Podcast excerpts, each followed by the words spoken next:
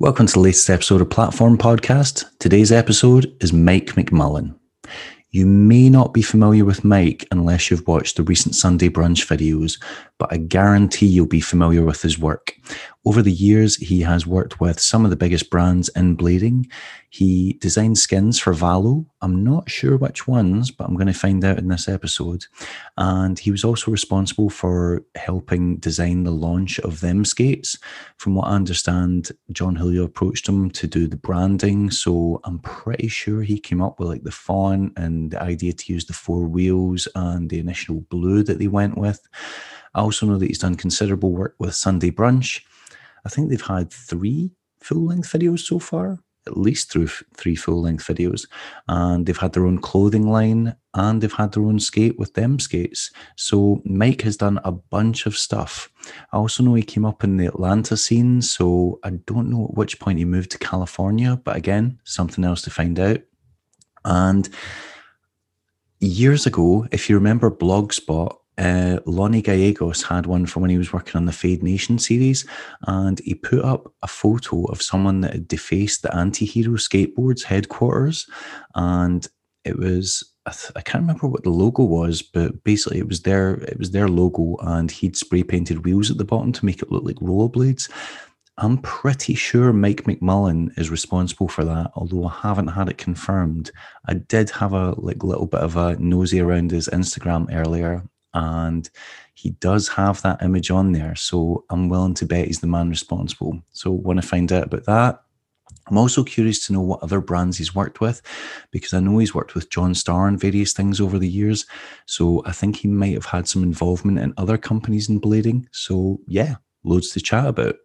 Before that though, cue the music.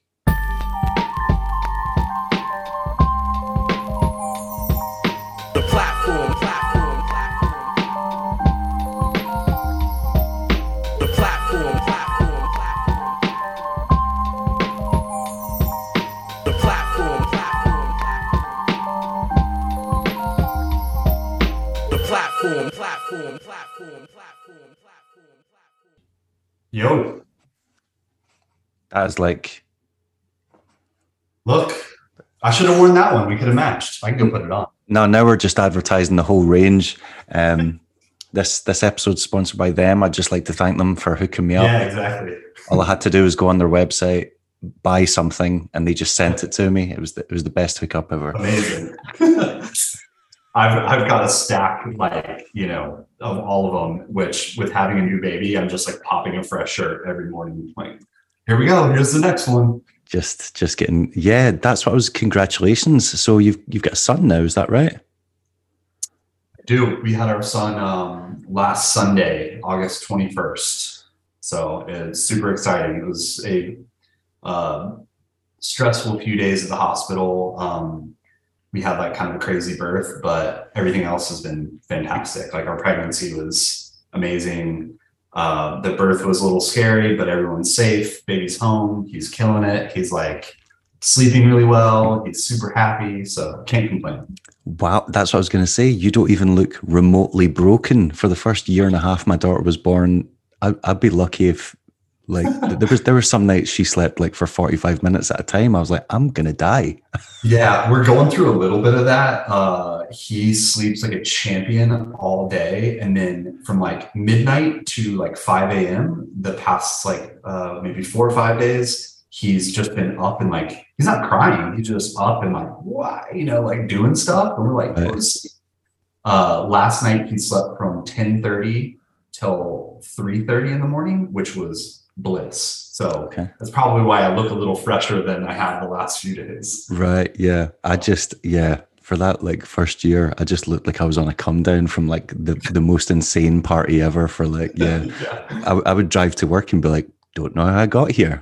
Do not, yeah. do not remember the journey here at all. Yeah. Yeah. I'm going through a little bit of it. It's like, uh, I just started a new job too. So all this stuff happened kind of at once. And, um, I'm like, well, I'll get up in the middle of the night to take him to like change him or something and wake up in the morning and my wife would be like, Oh yeah, thanks, you know, for handling that that changing at like whatever two or three AM. And I'm like, what? When did I got I got up? she was like, Yeah, you got up.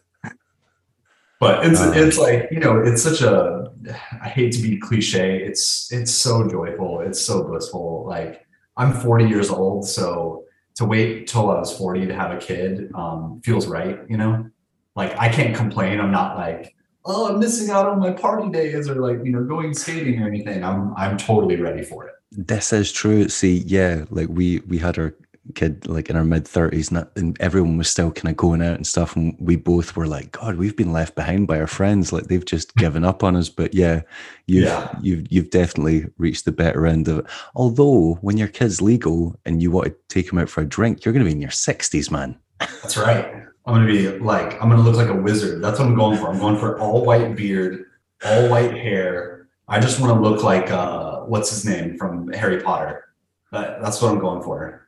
What's what's the Harry Potter wizard's name? God damn it. Really, this is this is the disturbing point where I, I I'm, not, announced I'm not a I've- big. I'm not big on uh, the I've whole never, thing. yeah, that's I've what I want to look like. I don't know any of the characters. I know Harry. I've never watched Harry Potter.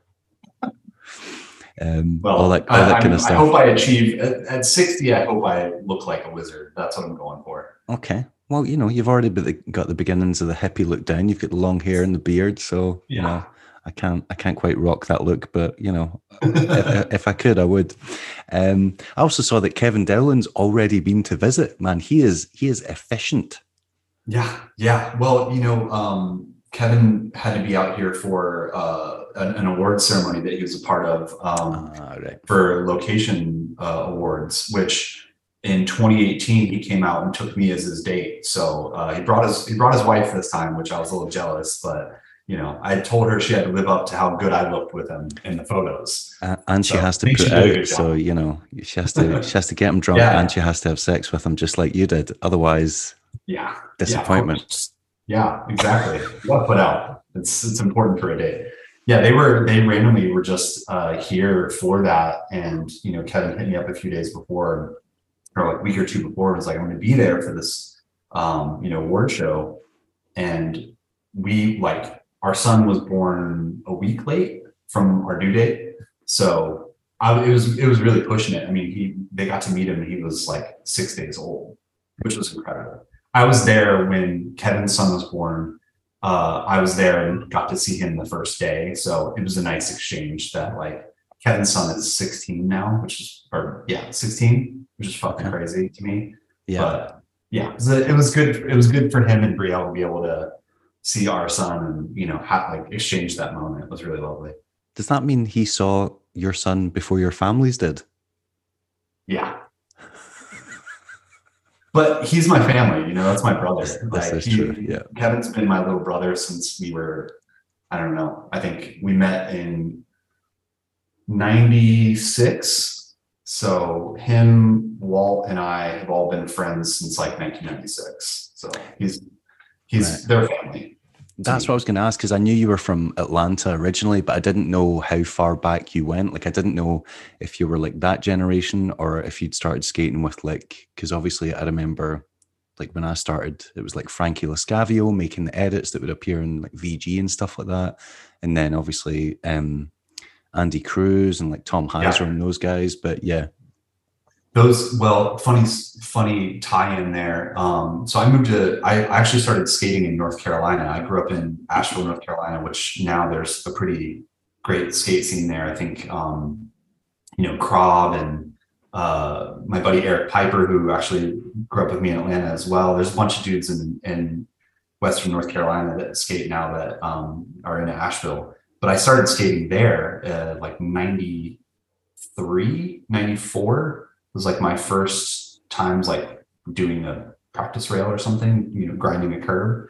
Um, and then my family moved from North Carolina to Atlanta, and I was living like my my house in uh, in Georgia was right behind my high school, and I went to my high school all summer long to skate the benches in the front of the high school and randomly met Walt one day. I, I, I roll up and Walt's like just zooming past, doing alley porn stars, like, you know, grinding like better than anybody I'd met so far on skates. And I was like, who's this guy? And we started hanging out and he introduced me to Kevin. So we've, we've known each other for a really long time, but with um we we ended up meeting uh Tom and Andy and Frankie and funny story Frankie actually wrote my recommendation letter for art school. He graduated from the same art school that I went to in Atlanta and I studied under the same professor as him. So him and Tom Heiser both went to Atlanta College of Art and that's where I graduated from. So they were a huge influence on me to go to art school um, and were a big part of it so me working at skate pile with those guys was like a huge part of getting into art school and, and having that push um, so yeah we've been tied together with all those guys for so long. Okay. That, right so you've worked at skate pile john stars worked is there anyone that's like been through the atlanta scene that hasn't worked there?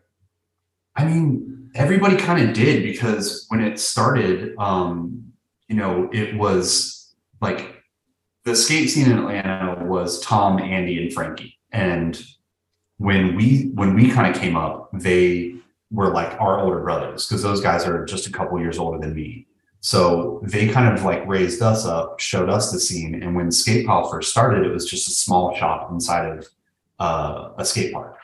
And you know, it was an online thing. And then when they expanded and like we got bigger, they hired all of us. We were like you know, Walt was uh we call him a pack monkey. He would just climb up the shelves in the back and like grab t-shirts off the top. And like I was working customer service. So, you know, half of the rollerblading scene uh, at that time, I was talking to on the phone. I talked to Broskow and Farm and like all those guys would be calling in and ordering stuff or their, you know, people's parents would call and you'd see the last name and you're like, oh my God, that's, you know, so-and-so's mom or dad on the phone with me.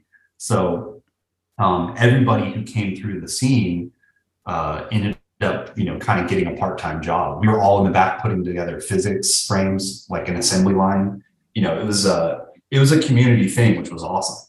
Yeah, that's yeah. Also, for I always kind of just think of Atlanta as having like a big scene because it had such a history and because it featured in so much kind of media over the years, like you know the hoaxes, the VGs, yeah. the USD tour videos, the you know, um, oh god, what was the event that they always had? Uh, oh, my mind's just gone blank. It's not Bitter Cold. It's uh, what was that called? Super Hick. Oh yeah, Super Hick. Oh wow, yeah, those were great. Um, wow. I was like, I'm not going to remember this.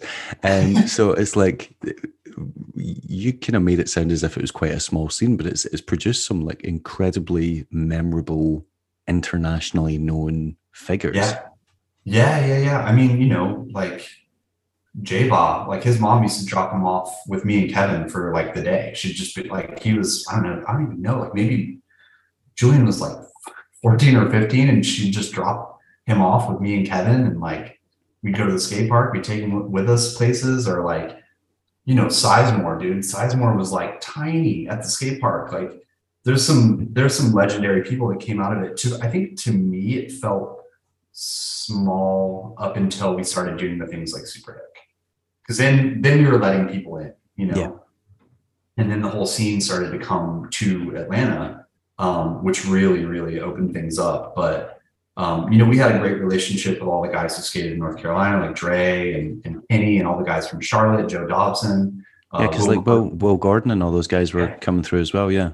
Yeah. So we we had a really good relationship early on with them. And it was almost more like uh, like the South rather than Atlanta to me. Right. It was like because we'd get guys that come from Tennessee, um, guys from from Bama, Trace Taylor, Rod Thompson, Dunkel, uh, you know, all the North Carolina and South Carolina guys. So it really kind of felt like we had our own scene, which we weren't trying to be rivals of the West Coast, but you know, we did we weren't California, so yeah, we we kind of thought of it like I thought of it as like a small scene until it really opened up. But Atlanta itself, um, I mean, shit, we of, of like the 10 or 12 guys that we skated with regularly, it felt it felt small.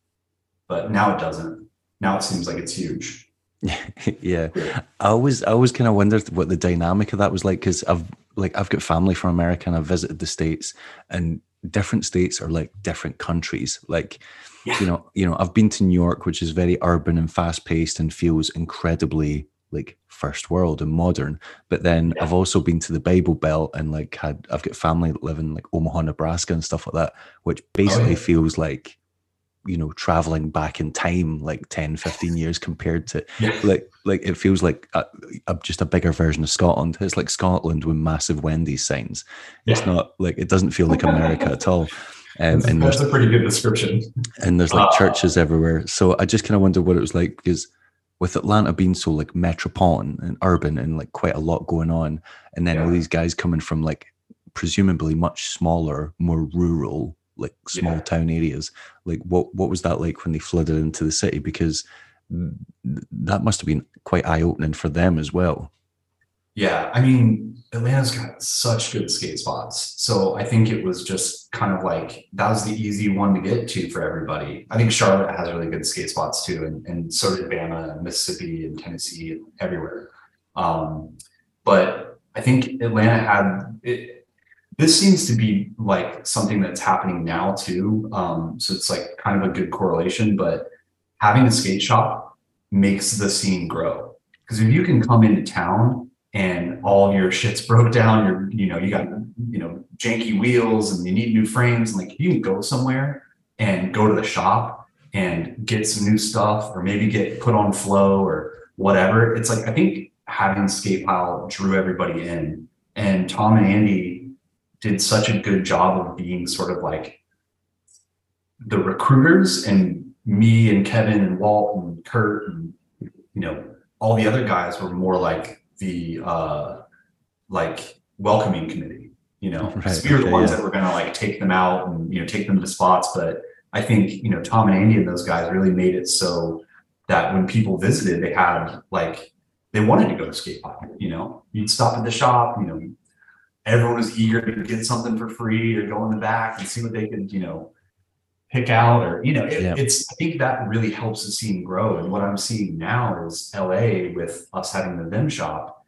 It's like people come here and they're like oh shit i can like try on skates. I can you know put on a t-shirt and see how it fits. And, and it really makes like a skate shop is such an essential thing. That's when i first moved to atlanta um i think it was like maybe just Andy and Frankie worked at this skate shop called Asphalt Flight School. There's an ad for it in one of the older VGs, and it's like, or maybe not an ad for it. There's an ad for it's like a K2 ad where uh like Andy and Tom are skating this like little wooden mini ramp inside of a shop. Okay. Um, so when I first moved to Atlanta, my I all I knew was Hoax Two. I knew the Bell South rails. I knew like you know the box rails there, and I begged my dad like we drove into the city, take me by those rails. I want to see it. Take me to Asphalt Flight School. I bought my very first issue of Daily Bread and a T-shirt, and I was like, I'm I'm here. I've arrived. Like I live in a city that has a skate shop. Like what? This is crazy. Because in North Carolina, you could get K2s and like the hoax or hoax 2 or whatever at like a ski shop. But it, that was it. It was like they would have like the K2 skate and like a video. Yeah. But it was at like a ski and mountain mountain bike shop or whatever. So it wasn't like skate shop centric, you know?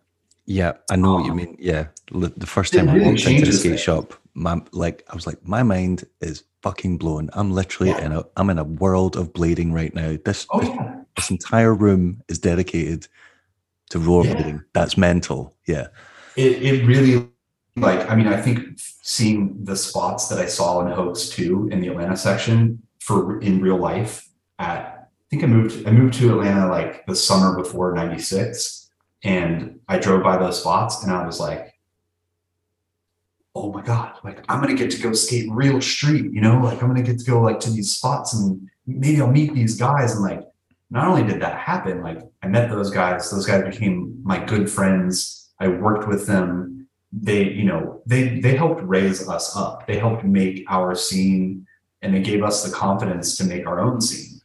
Um so it, it's it's so essential. I mean like having a skate shop in your town or nearby i think just draws people in. And that's what happened with skate pile and i think that's the big catalyst. We had a skate shop and we had a badass indoor skate park. And like what more do you need? Yeah, you know? Yeah. If just a yeah, plethora of street spots that like everybody wanted to skate Plus, if one if one's successful, like if the shop's successful, that benefits the skate park and vice versa. Like if Yeah. people if there starts becoming like a kind of a flood of people going in, they're gonna need stuff, and where are they gonna Yeah. get this? So, um, plus th- those guys were like big personalities. Like Kevin Dowling is a loudmouth and he's funny, and Walt Yeah. Austin is very opinionated and very outspoken, and like and Yeah. they're both they're both great skate. Like how Austin never got a pro skate. What Austin never got a pro skate is beyond He- me. He did actually. He got like That doesn't count. Don't even don't if don't talk about Well, the, it the doesn't shop it process. does- I That was doesn't gonna count. say like that doesn't count. it, it doesn't count at all they basically just put other pieces of someone else's skate. I think it might have been Abdiel's or somebody's something like a throne together, and Yep. uh, he got chipped. You know, uh, but like that's the thing is like we that might have been a lot of like the fuel for the fire that made the Atlanta scene bigger was we felt a little bit like the underdogs because we had a great scene um, and we had tons of good skaters, but like the only people who were getting sponsored were from New York or Cali. That was it. Yeah. You know, like uh, other than maybe Dre, but Dre is you know Dre, so that that count that doesn't count. Um, but I think Walt Plus, I feel like kinda- I feel like Dre Dre was an exception to the rule because Dre put himself out there a lot more. I feel like quite a lot of the Atlanta guys were like, "No, I'm staying here and making it. I'm to try and make a name for myself here." Whereas Dre Yeah. was like, "I'm leaving. Like I'm getting Oh. out." of here." It's like the Jeff Frederick thing. Like Jeff Frederick was like, right. "It's not going to work in Philly, so I'm going to travel everywhere," and he was out in Yeah. Cali all the time. Yeah, and, I mean Dre and Dre is just such a big personality that like he was ready. You know, he was ready for the camera always since day one. Since the first day I met that kid, it was like he was born to be in front of the camera, whether it was on skates or just you know being himself.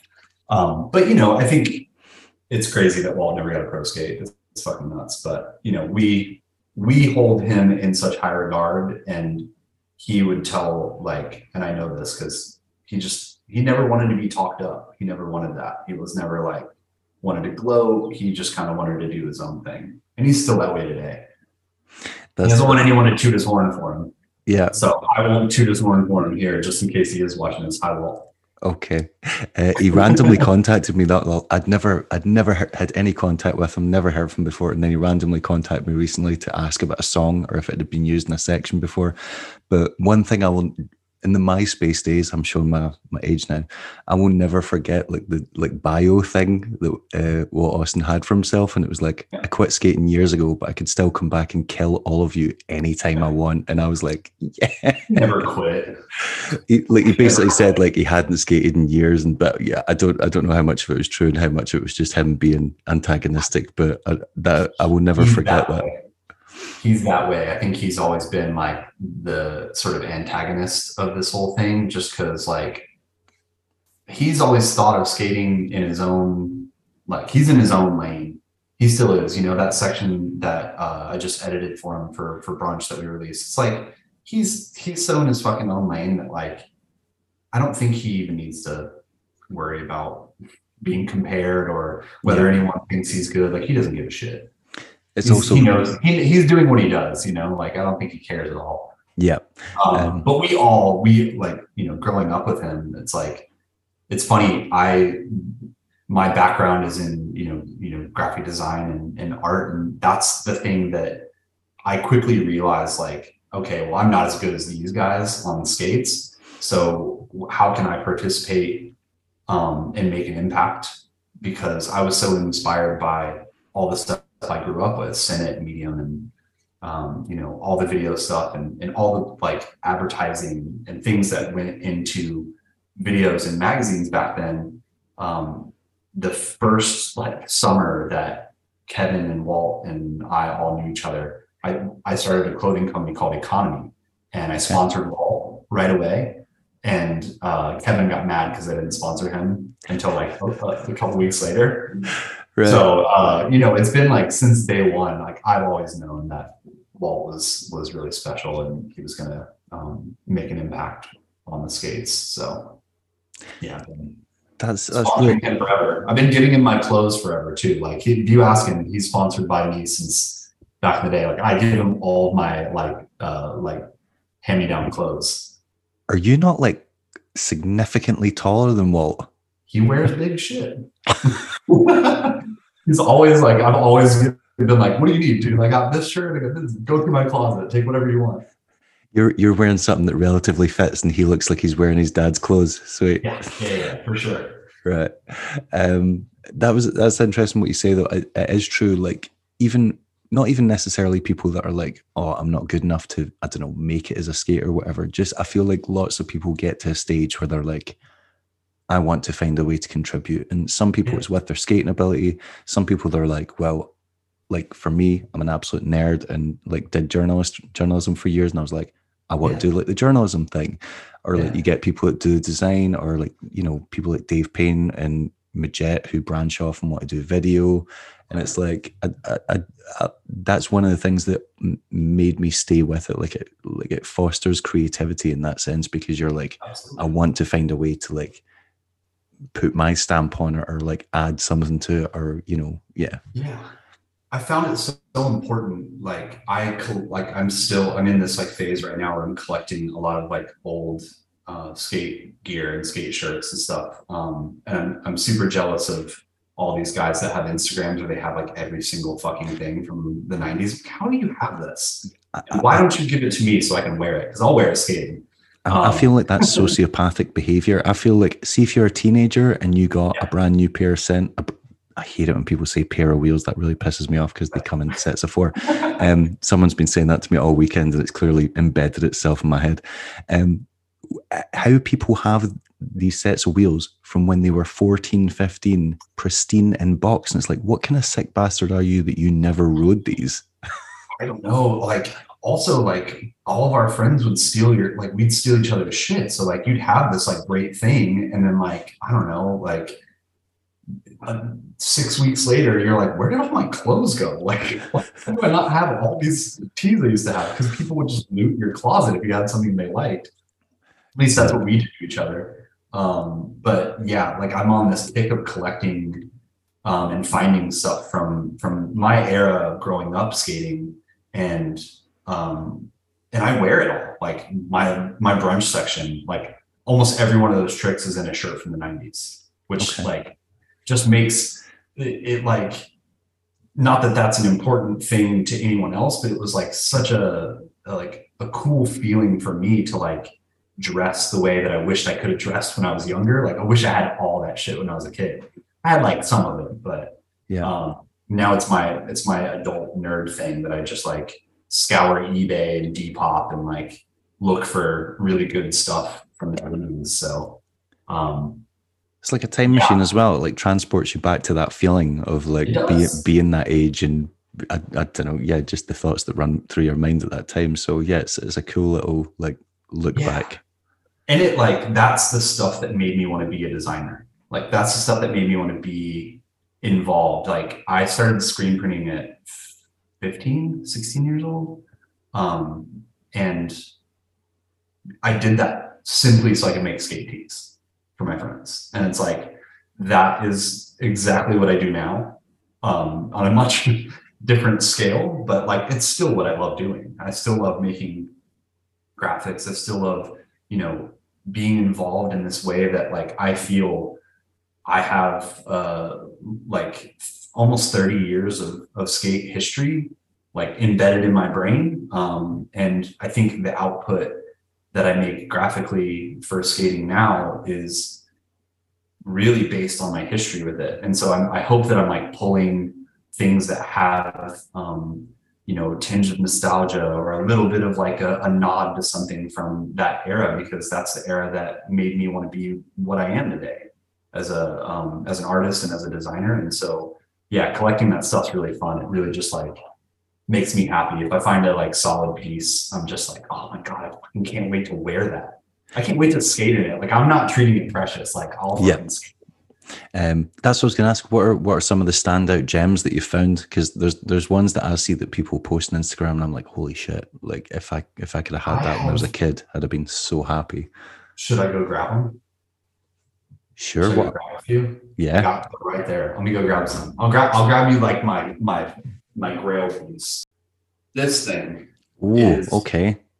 This is like probably one of my favorite things that I found. I found this on Depop like a year or so ago, and I bought it for seventy dollars. Like, I mean, that's that's probably cheaper than what it cost at the time.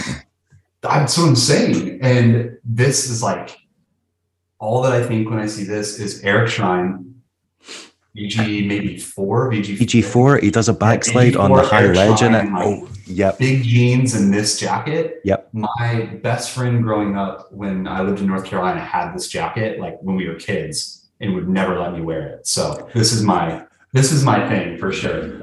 Uh, let's see. I got one other one in here. Classic. Senate Senate Cooley t-shirt. Yeah. Original, not a reprint. This stuff gets this stuff gets even more like what the fuck? This rise above shirt? Oh shit. This rise above shirt. Like ha- I'm, I, I'm not sure I've ever even seen that before. That's what I'm saying. Like crazy, crazy, like OG okay. rise above shit. Um, obviously, you know. Oh, FR classic. OG FR. This is a good one. Considering how small that brand was, it's really quite miraculous that so much of their stuff has survived the decades. I can't believe any of this has survived. Uh, Tori Tressiter just sent me this. Nine seven six. Nine seven six. I've been. I was telling him we were at a uh, Jeff Stockwell's bachelor party, and I was. He was like him and Drew and I were talking, and I was just like, I just want one nine seven six piece. I don't care what it is. I just want like one. And he found this on eBay. He was like, Oh, I found you one. Like, it's like cool. I'm gonna bid on it, and I got outbid. And I'm like, fuck, I got outbid on this on this 976 shirt. And I was like, well, you know, whatever, it's fine. I'll let it go. And it shows up in the mail, and Tori's the one that outbid me. So I'm like, you could have just told me, he could have told me that he was going to bid on it, and I wouldn't have raised true. the price for him. Yeah. Yeah. Nine, I I think I only discovered like maybe a couple of years ago that 976 was like basically a Senate offshoot. I always thought, I always thought it was like a, a, separate thing. Well, yeah. Oh, this, the Sinner t shirt. All right. Yeah. That's a classic. So I've got a bunch more, um, but it's it's funny like just the condition that they're in. Like I don't even care. They can have holes in them. I'm fucking wearing them. I look, I look like a trashy 13 year old most of the time. I mean, like to be fair, all, all we're gonna do is like fall over and slide about on them on concrete anyway. So what, what difference does it make? Um, yeah, that brings us on. Interesting shape. Yeah. Um, that brings us on nicely. So obviously you're wearing one of your them skates t-shirts designs. I'm wearing one. You're wearing one. Um, someone has I saw I, I don't know if you saw this, but someone on Instagram had put up a series of uh, stories, like um, basically coming to their conclusion of where you came up with this design from, and they what think it's it? they think it's based on uh, the band, the music, their various album covers, because their album covers are in the exact same sequence of this t-shirt and it's just one colored circle for each really? album cover and i was oh, like cool. I was like that's quite a jump to think that. But then when they actually put yeah. them in sequence i was like it is in the exact same sequence of colors and they are all circles. That's funny. I don't even know that uh, reference. And like honestly i try to stay really far away from referencing things that uh, like i try not to do the like I'll find it in the wild and then like remake it for skating kind of thing. The only time I really kind of dove deep into that was with the brunch teas that I made that were like remakes yeah. of Senate and, and Medium and um and fiction logos. But like I love that. I think, you know, again, there's no new ideas, there's just new ways to present them. So I'm presenting an old idea apparently that yeah. like I, I love that people found the connection to something, but I have no idea what that is. Yeah, when he first when he put up like the first image, I was like, oh come on, anyone like circles, of course. I was like, also those circles are swirls, this is lines. But then when he put them when he showed put the albums in chronological order, I was like, that's kind of weird. Yeah. Like, I was actually kind of going from like this uh like Philip Glass used to do this um had this like animation that he did the music for on um, Sesame Street, like in the 70s. And it was like all these colored circles, and it was almost like a color theory kind of thing. And like, if you look it up, you can look up like Philip Glass Sesame street and there's these like colored circles that go out from the center and then they kind of spin around and they all kind of come together and things. And I was thinking of like how to make our four dots kind of like what would happen if they were like going at each other. And so, you know, Right. I I usually just when I'm making stuff, I usually just try to to start from like an experimental place and play. Like I'm always like playing with graphics. Um but like yeah, I don't I, I try not to reference things too hard. Uh the Buddha tea that I did for this line, that was definitely like a like nod to like this style of tea that was happening in the 90s where it was like a small graphic on the front and like not these giant graphics that happen now. Um but other than that like i try to you know make li- little nods to things but i you know they're hopefully as out of my head as i can make them but Right. if anyone finds connections uh, that's funny send them to me i would love to see the references Well, someone else did. I can't remember Yeah. how long ago it was, but they had a right go at you on Instagram, and for some reason, I ended up seeing. I ended up seeing the exchange. Do you remember uh, Carter LeBlanc called you out for your uh, oh brand- yeah brands with four dots thing? He was he was not happy with that. uh, no, him and I, him and I uh, uh, squashed all that together. He he was a, a really um, he was a really big like he he really stepped up and and reached out and apologized for that whole situation. And um, I don't it it came it came out of nowhere and and it was it was dumb. I don't know why we even got into it because we don't know each other personally. Um, but I've all I you know maintain that that was a as a blip on the radar. And I, I, think what Carter does is awesome. And I think he's a fantastic skater and filmer. And, you know, whatever, whatever transpired that upset him in that, in that moment, I don't think exists anymore. So that, that, that plate's cleared. I, and also with the them branding, like, I mean, come on, I, it's the, it's four fucking dots. This is true. Yeah. it's like, it's like, it's not like, you know, I'm not claiming genius for it. It's like, it's, uh, it's about the application. It's about what can be, you know, sort of baked into that simple of a mark, um, and how much weight that mark can carry without being complicated. And when when Valo fell apart and that whole thing was kind of coming down, you know, John and I were talking a lot because I started doing design work for Valo uh, right after Valo 4. So That's what I was going to ask because John Starr said that he originally designed the skins for Valo, and then Yeah. he could no longer do it, he said, "Am I right in thinking he suggested you or you took over for it?" I think he suggested me, and then also Kevin Dowling reached out to John via email and connected me and John on email. Like I met John back in the skate pile days, and so we knew of each other. But like um, in 2009, like right after Valo Four, like right before 2010, um, uh, Kevin reached out and just connected me and John on email because I was living in LA, and it was like I'd been in LA for only like a couple years and he was just like oh i think you and mike should work together and john got back really quick and was like yeah man put together a you know quick little you know pdf of some some ideas and like we'll make some stuff for spring and uh, i don't remember if you i don't know if you remember the um like Valo stuff that was like kind of looked like the Oakland A's athletics one. And there was like uh Yeah. I, I did that was the first line I did for for Valo. And from then on, I basically did all the the clothing for Valo and I did started doing art direction and me and Yvonne and Brandon linked up and you know made Valo Five and that was like the first uh, book that I made um, with those guys. And then from there, it's just like I've worked with John now. What is it? 2022. I've worked with John for 12 years.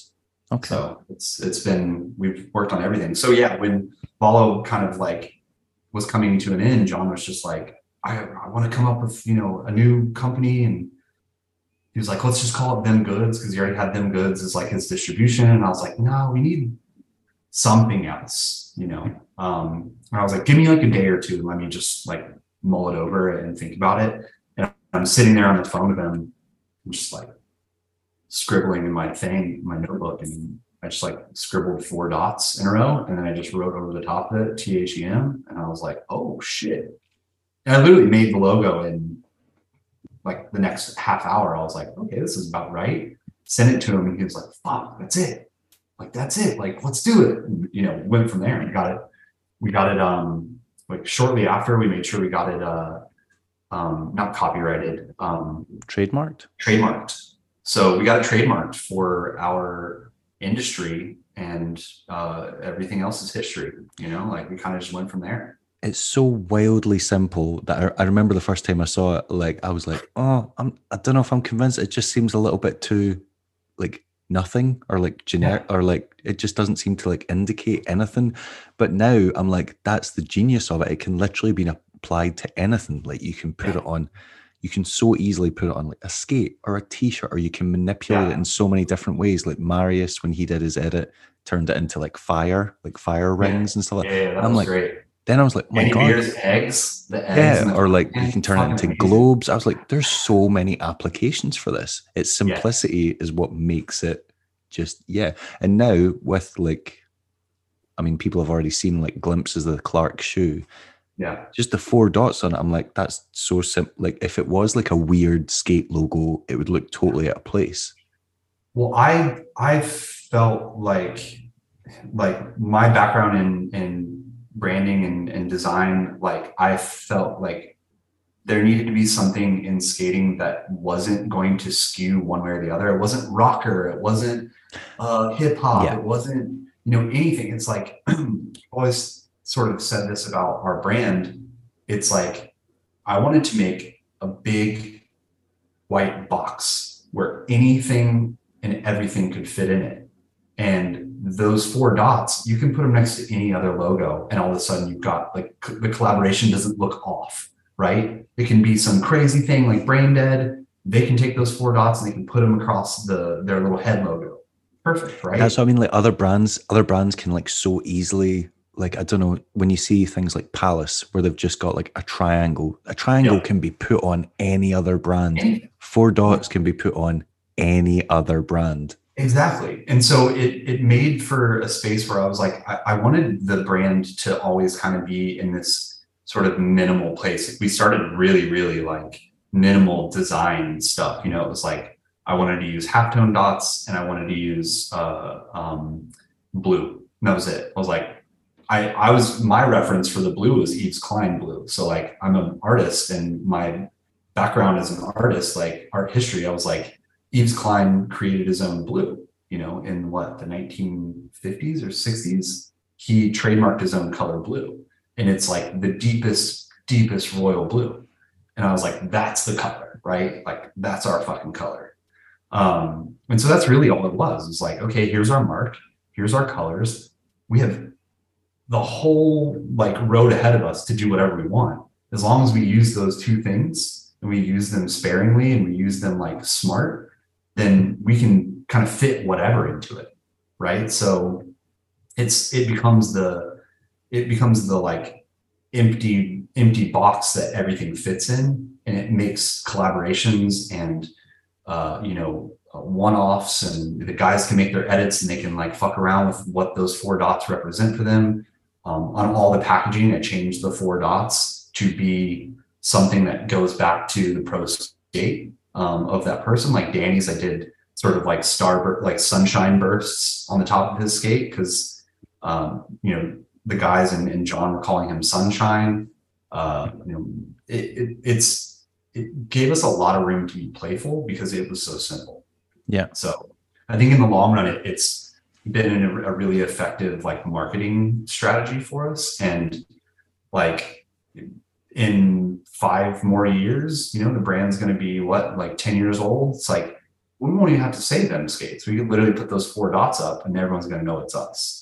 That's it. Yeah. It's so simple that it seems inevitable it's going to become icon. Well, it's already becoming iconic within our sport, but John's vision is clearly not to market to blading, it's to market beyond yeah. blading and make yeah. it because there's only so far you can go with that. Like the, we have a limited participation pool. Like you can right. So we started it with that idea too. Like John's, you know, original like thoughts were like, I want this to be, you know, a bad reference maybe, but he was like, I want this to be like as big as like a Supreme, you know, where like it it can be in any we can go down any avenue with this. It doesn't just have to be blading. And the fact that we've been able to partner with who we've partnered with so far and do collaborations with you know and you know what we have upcoming with Clarks and you know that really speaks to that original vision that john had for it making it. Like we had to start with skates. We had to start with you know uh, um, a mold you know of an old skate and modify it and then we made our own. And you know what a short amount of time that was. It was like two years. We had yeah, there's there's been a like also it's quite funny i feel like because of the rapid change people are still clinging on to the idea of how the company started out so people are like so wait a minute it's it's an entry level budget skate but now they're charging $500 for it and i'm like yeah but it's no longer that skate like that's the point like you don't even sell that skate anymore like that's it. Yeah like it's no longer an open mold skate with a custom yeah. sole plate on it. Now it's an right. entirely new skate. Yeah. like like of course the price went up. They developed something else. like, you know like sola like designed the the 909 shell. Uh, we've redesigned that sole plate multiple times to make it better and better. We made our own frame. We have our own wheels. We have our own bearings. We are now like we're making our our, our liner better every time. You know like it's you can't do we don't have the luxury in skating of doing r&d for fucking five years before releasing a product. So our r&d is releasing like micro adjustments to yeah. make the product better. And each time we make it better each time we change something it becomes more and more ours i mean who else makes you know like their own frame their own wheel their own you know like custom like we changed our buckle so now we don't have a buckle that the rest of the industry uses. We have our own and you know all that uh, design all that industrial design work is you know uh, thanks to Cal Sola. Like he's fucking incredible. So the team that we have working on this product and this brand is amazing. The guys that yeah. film the guys that skate like it it's got nowhere to go but up. Yeah. Yeah definitely seems to be taking on a life of its own. And just the fact that it, it does seem so someone basically I made a video about them recently, and someone left a comment saying, like I talked about the importance of having a skate shop. I was like, it's you yeah. know, it's iconic because it's it's not just a place that sells skates. It's like you can literally dress yourself head to toe in that shop and them yeah. products. You can buy them homeware, them coffee, like like yeah. you, you could most of the things you need to attire yourself. You can, if not all of them, you can get in that shop that yeah. make that makes it so much more than just a skate brand. And this person was like yeah but you could just go into a skate shop and buy a pair of them skates. And i'm like that's not you're missing like yeah. it's not the same thing. Like it's it's beyond a skate brand. You can literally get, go in there and get stuff for your everyday life that has nothing yeah. to do with skating. You don't that's, have to be a skater to go into the them shop. Like yeah. people in santa ana walking down the street go in there i think and they're like, oh, this is cool. Like maybe like they're like, oh, skates are are you know inline skates are back or like whatever they think. But then they're like, oh, this coffee mug's rad, or I like this hat, yeah, or you know, uh, oh, I want to you know uh, get a sticker for my kid, or they're a streetwear kid from LA, and they're like, wow, you guys sell Brain Dead, and then they realize that we did a Brain Dead collaboration with skates, and they're like, oh shit, you know, like the lights just go off in people's heads because it's not just a skate shop. That's not what we need. We don't need just rollerblades and just wheels and, and bearings. We need, like it was in the 90s, like there there was companies that just made pants. You know what I mean? yeah. Like there's there's such opportunity right now. Like I love that we've got more and more people starting to make brands that are sticking around. I think like Sean and Colin uh, Kelso, the amount of work that they put into basement and the way that they promote their brand and the, the way that they do things, I think it's, they're showing that they're sticking around. Shout out Sean Collins, what up, guys? Um, and it's rad to see that because we need things that stick around. And you're not going to stick around if you only sell skate stuff. Like make a pair of socks. Anyone can wear socks. You don't have to put your foot in a skate after you put them on. Yeah, it feels like if, if you just try to cater to the aggressive market, you're limiting yourself to the point where you don't really have an option but to fail because yeah. there's not enough people to buy it. Yeah. Like not enough people to buy just like the skate like centric product. So if you make product that people just see as like a cool thing, you know, then then it's different. Like people wanted, like there's people that wanted the brunch scene that were like were not even skaters. Like I have like friends and people on Instagram that reached out and they're like, oh, I love the layout. Like I want to see that magazine, and they don't even skate. So it's like we've got to make things that like cross over the boundaries and go outside of the box of skating, so that people can look at our culture the same way they look at other things. Like you know, not everyone who wears Quiksilver is a surfer you know, not everyone who wears like uh like a, a skateboard brand is a skateboarder, but maybe they just identify with the look of it. So yeah, I don't know. I think it's good. I think it's good to start having things when you come when when when people come to Blading Cup and you see how many people go into that shop and are just like amazed that there's a shop that has all this stuff in it. it it's it, you really understand how important it is. Yeah, and just the fact that it's kind of like on a busy commercial street as opposed to a skate shop that's usually tucked away in the middle of nowhere and the only people yeah. that discover it are people that know it. It's not it's not generally something that gets a lot of yeah. footfall. Yeah. Yeah yeah you need the foot traffic. Like you know the the previous um like them shops were were in like warehouses like way out of the way for anyone to be able to walk by them. And so you get like your you know your core dudes that come through and and know about it and come get their stuff but this is is hugely different. I'm so excited uh, that we have that. I mean, it's also you can walk in and meet John.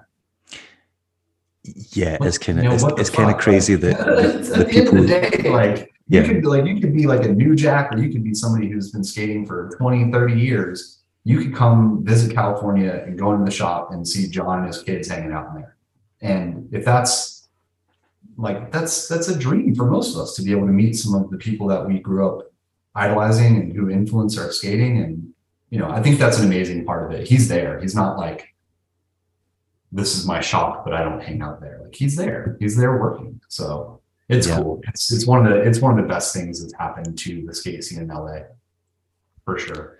Um yeah, actually, weirdly, I saw John at the weekend. John was at the London uh, Capital Rollers Jam in London, oh, yeah. on the Saturday, he was skating about, and it was yeah, it's just kind of because I've like I've seen him skate in person periodically for like the last thirty years or something. Yeah. Um, and I was just standing there like watching him roll around, and I was like, "There's there's little kids there. There's little kids who are like you know between ten and fifteen, and or there's lots of people who are just discovered this. London's got this kind of really interesting scene. There's quite a lot of like people in their 20s and 30s who are just discovering blading for the first time but because um, the skate park Bay 66 has got such this kind of culture and a Thursday night skate and stuff like that. It's just it's right. growing this bigger scene. And it was just really funny that I was like, the amount of people rolling around here doing tricks that John invented that yeah. have no idea who he is. They're probably just yeah. wondering, who's that older guy just absolutely like cruising around doing whatever he wants. Like at one point, I overheard someone say, "Who's the really short guy with the fast feet?" And they were talking about Sizemore. and I was like, if they don't know who Sizemore is, there's no way they know who John is. And yeah. but they're doing like Mistrials and like like they're doing like Mistrials and like unities and stuff like that. And I'm like, oh my god, like yeah. they're, they're doing his tricks. I kind of I, like it's kind of amazing. It's like there's something nice about that. Like I think probably for John to like go unnoticed too, because so much of yeah his life has probably been oh yeah absolutely. Like he's, he's, he's, he's, been yeah he's been under a spotlight for since 95 so i feel like that's kind of cool too you know? It's like people the new school doesn't know who everyone is and they still like skating which is amazing. It's a testament to how cool skating is. Um, you don't have to have the full history to be part of it. Yeah.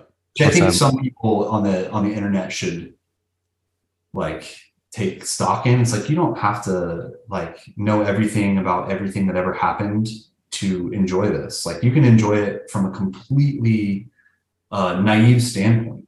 You know, like not know who invented the tricks, not know the names of the tricks, but just go out there and start doing it, and that's beautiful too. Yeah. I'm thankful for the historians. I'm like partially one. I, I nerd out on my own version of the history. Um, you know, just like you have your, you know, version of it, and you know, I think a lot of people keep it alive. But it's great to see people who don't know shit about it just start skating. It's cool. Yeah, it is also infuriating. I love like there's there's been times where I've been filming like younger guys in the in the crew that are like I don't know late teens or whatever, and then they'll just do something absolutely wild, but they don't know what it's called. So yeah. like I can't, can't remember what someone kept saying. Oh, like uh, like go film this. I'm going to do a topsoul, and I was like, that's a true spin topsoul. I was like, oh my god, how can you do that yeah. so easy? I was like, I can't like I suck at stuff like that. Like all all like the, the new school tech like tricks. Right like tweaking your ankles the wrong way. I was like, I was so awful at that, and you can't even fucking name it properly. It's infuriating. Yeah, yeah. yeah stuff like, or they'll be like, "What's this?" and then they'll do it, and I'm like, I just don't want to talk to you anymore. You're really getting on my nerves. Yeah. more, more power to them, though. You know, like I remember when all the name, all the names of the tricks were different. It's like we were called like you would just like have to look in Daily Bread to figure out the name of something, and then it would be the wrong name because they'd be you know kind of taking the piss and like calling a, a mistrial an, an overpuss or like you know i think at one point it was like topside meow came out. Well overpuss like, overpuss overpuss is a legitimate thing. It's just from a different part of the country. That's what i'm saying. So like then you have different parts of the country calling things different like cloudy night and sunny day and all that yep. shit.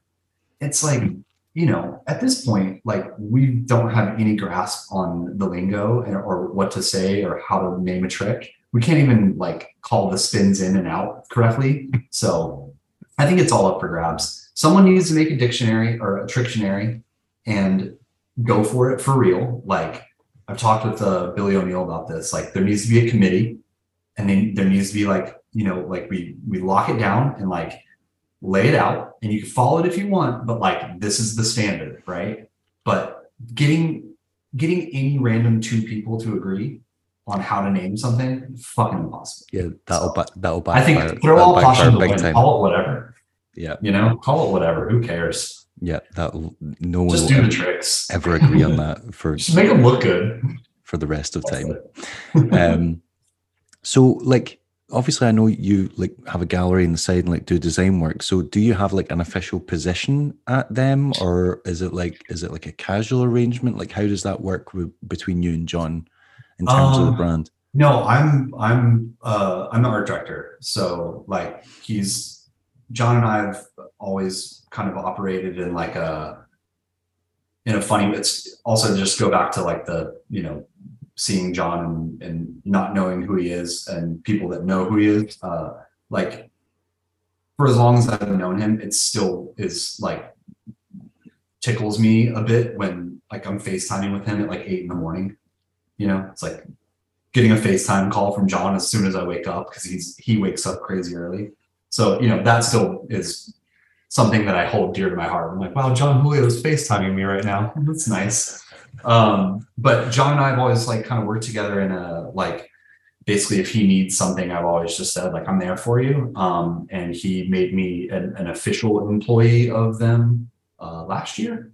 So I'm I'm officially the art director for uh, the brand, but I try to I try to cover like it's funny because like I cover a lot of stuff that like you know we have to deal with a lot of things that people don't really know about. So it's not all like me making graphics and, and getting to be like a you know artist all the time. There's like serious things that we have to deal with. Like you know uh, recently we had to like formulate all this information so that things could be shipped um, into the UK and into uh, uh, Europe, like there had to be all this like qualification stuff, and like you know we have to deal with like sort of the minutia of of the world that we're in. So it's like the skates couldn't go into France if they didn't have like all this labeling and all this stuff on the inside of the liner and like you know um, EN certification. That's what it was called. So it's like I'll do stuff like that because my background is not just in like the fun art side. Like I know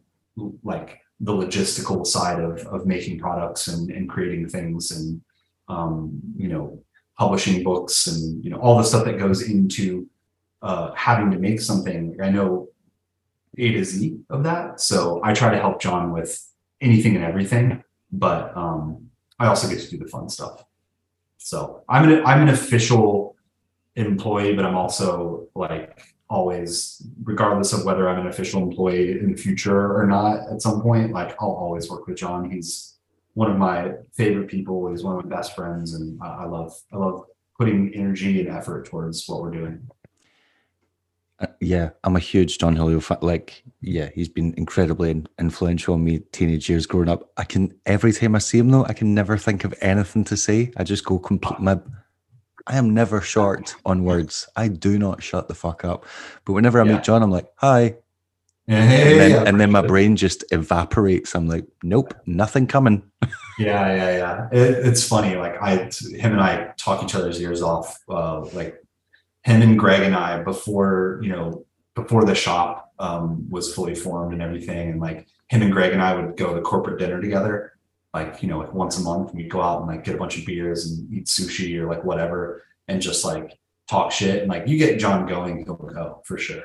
He's he can be talkative or he can be quiet, but when him and I get together and have drinks and dinner, it's uh, uh we we we really go for it. So it takes it takes some getting used to, you know, talking to someone that you you are uh, a huge fan of. But um, he's he he's like family to me now, and and I think vice versa. So I love working with the guy. He's awesome. Have you ever done any work with any other brands in blading before that? Because I only recently found out about the Valo stuff through Jon Starter, but and obviously you've used like helped with well did the branding for them from the beginning and i've done a lot of the artwork like is there any other blading companies that we like we wouldn't have known about um so i don't know if you remember misery loves company was my yes. company with kevin and with kevin and walt. So um, we started out when i was in art school and i took a semester off of art school because i couldn't pay my tuition um, for that semester. So i took a semester off and i worked like all day long in this like super hot screen printing shop. Like literally like I was fucking like just sweating bullets all day and I would work all day and then I the guys were paying me like, you know, kibbles and bits. It was like pennies. Um, but they would let me use the press at night to print all the misery love stuff. So I was like really experimenting. I would work all day long. Um, and then I'd stay there at night and I'd print misery love stuff. So I started there, like made my, my own company with Kevin and Walt, and we we did the best we could back then which was really fun. Um, I did a lot of stuff for Skate Pile, did you know ads and stuff for them at, at a certain point. Uh, I did uh, the branding for Epic Frames back in the day. It was like Kevin Racer and oh, like the e- oh, I was, yeah, yeah I always thought that I always thought that was pronounced Epoch. Yeah, it probably is. what um, happened with it? Those never those never even went for sale, did they? No, they. I think it all like got uh, fudged in like finance and stuff. Um, who knows whatever really happened with that. But like I do like um, I like working with my friends basically. So um, you know when a project comes along that someone wants my help on, I'm all for it as long as like we're pals and I know you. Like I did uh, I recently did all the um, title work for Into the Bodega um, I did the branding for Bodega Boys that's about to drop in right. their new video. Um, because Torres and Delfino, those are my guys. So whenever they need help, I'm down. Um, who else have I worked with? I don't know. I kind of like stayed like once I started working with Jon and Valo, it's kind of like that was my those are my people. You know, even the guys on Valo, like all those guys are like friends of mine. So um yeah, kind of kept it in that realm of don't really remember if I've done anything like with anybody else. Uh I don't think so. Not with anybody like big. I never like um I think that like a few people have reached out and I kind of try I don't it's not like I would wouldn't want to work with someone, but most of the blading work that I've done has been pro bono um, for the better part of a decade. Yeah. So I, I you know, relate, I've got to that. Like, if. I'm pulling if I'm pulling free time out of my ass for you, I gotta love you. Yeah. So you know, that makes sense. Mostly, mostly the people I end up working with are, are like really good friends. Like if if Yvon ever calls me and it's like I have a project, like I'm on it. If Delfino or Torres calls me, I'm on it. If B Smith calls me and says I have like this thing I want to do, I'm on it. But um, it's it's got to be in the family because you know I have a regular job too. That's what I was going to ask. Like, how how much? Because do you? Am I right in thinking you have a gallery or some kind of design business or something like that? Yeah. So my wife and I started our own design studio uh, about almost seven years ago, um, and we're both fine artists as well. And so we do graphic design, branding, um, print design, web design, that kind of stuff for clients. But we also um, there used to be a press right here but since we had a baby, we sold the press and we moved into a studio downtown. So um, we're both printmakers by trade as well. So like fine art printmaking. So our baby's room, which is the next room like over um, in our apartment, used to be our gallery space when we first got this uh, apartment. We used to live downstairs, so we had two apartments on top of each other. Right. Um, so yeah, we like we used to be all graphic design and like client work and then slowly it's kind of transitioned into being um, art book publishing and fine art sales so we sell my we like use it to help sell my wife's work and my work and um, publish books nice. which we do a lot of i love designing books that's my favorite thing like the eos book the Valo 5 book uh, hermanos um, the brunch scene, all that stuff. Like that's that's like my favorite stuff that I get to do. So you did you you designed all of those?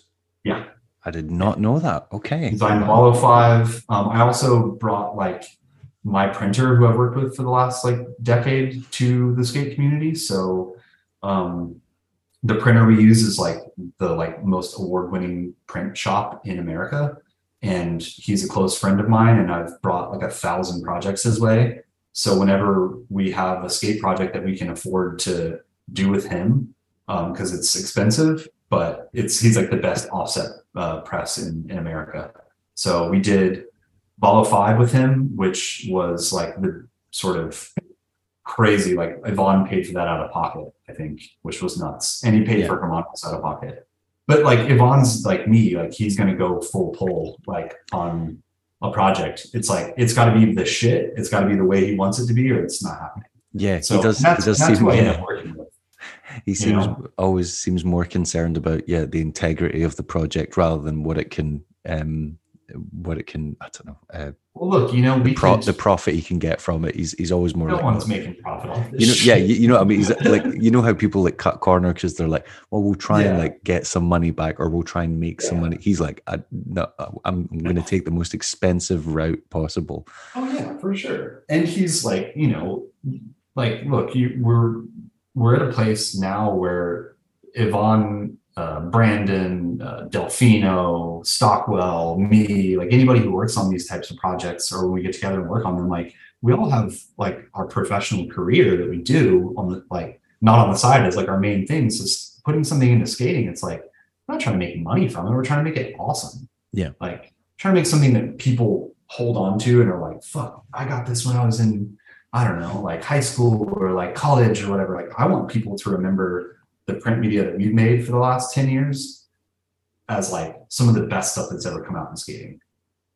Like I feel like the EOS book and the Valo 5 book and Hermanos and um, even the brunch scene that we just did, like all that stuff is like, you know, labors of love.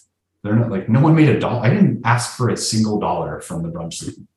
I just gave them to the squad, you know, like yeah. I made them for I made them for the homies because they deserve it. Like, you know, like I think that's like we deserve something better than like a bullshit Kinko's FedEx printed zine. You know, like we deserve something that's like gonna last. Yeah. I think, our, I think our culture will, you know, continue to go forward if we make things like that. You know, people put all this effort into the videos. It's like, why are we not putting that same effort into print? Like, true. Or yeah. even even in the websites that we make or whatever. It's like Instagram is such a like weak ass flaky place for content it's like it's it's the garbage dumpster of content you know? It's like the best thing sitting next to like a picture of some someone's auntie's sandwich. So it's like you know like who who gives a shit it's on instagram? Like nobody cares at all. Like it's gone in 10 minutes or 10 seconds. But if you make something that's lasting like a great video or a great magazine or a great uh, you know, line of clothing or whatever it might be, um, that's stuff that you can hold on to, you know? That's, yeah. That makes a nerdy kid like me go back and find it 30 years later. So I feel like that's what I want to do for skating and like that's what I have to offer. And and you know, I hope that there's more kids that come into skating that have an eye for design. It seems like everyone wants to make videos, which is great, but we need people that make other things in videos. Yeah, I know you mean. And I do think there's an instant gratification with making a video because you can make it and yeah, like people like show it to people or have a premiere and people can, yeah. you know, react to it. Whereas I've done the whole print media thing. I've done like a self-published like 10 yeah. copies of a magazine and you're like, did anyone like this? Like did like did yeah. Because maybe not, but like it doesn't what, matter. What, what form of feedback are you getting? You're like, I don't know. Like I spent yeah. a lot of money on them. I just don't yeah yeah the feedback is like something that like doesn't i think we have to get away from caring about the feedback it's like who's it for if it's for your squad if it's like for your like guys that like you skate with if it's for them then i'm sure they love it if it's for the general public and you don't hear this like oh it's the best thing ever and like you know there's not a bunch of social media reposts of like who cares you yeah. know what i mean who cares like the guys that like I really see kind of taking the reins, like I think Greg Preston is probably one of the most talented people that we have in skating. I think he's like the voice of like skating going forward. Like shout out Greg. Greg, you're the fucking best.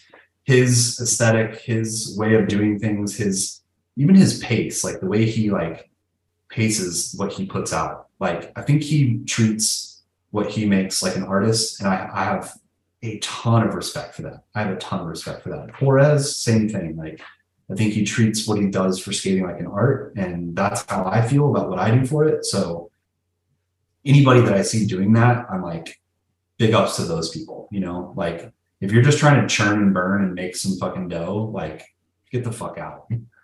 Like, it, it, it, you know, it's also the wrong industry to try and it's, churn. It's also you're you're you're aiming at the wrong people. Like, you know, like so I really, I really do feel like there's some people coming up that really have uh, like such a strong artistic voice that is starting to really come into focus for skating. And, and Greg is one of those people that I, I, I really put what he does on a pedestal. I think he's fantastic. And I think he's experimental, which I think is really wonderful.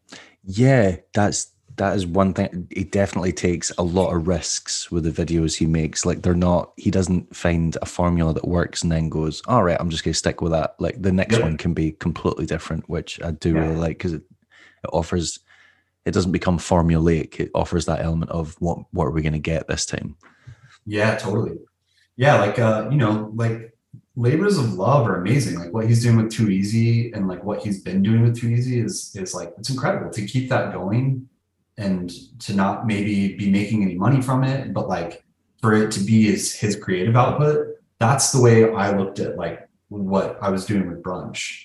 And like official Sunday brunch was less about making videos or like teas or like having the skate collaboration that we had. It was more about like community building, like getting all these guys that love each other and live close enough to meet up once a week together. And out of that sprang all this creativity.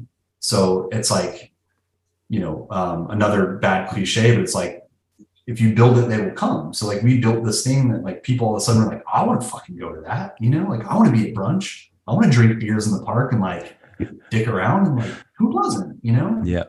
So and we've been able to have like we've been doing it since 2018 it's pretty long. Yeah i was trying to is it is it three videos you guys have made? Like three like three like, full length and we have yeah. six episodes. Yeah. Um plus you've also given us a new randy spizer section which you know okay. no one's complaining about that.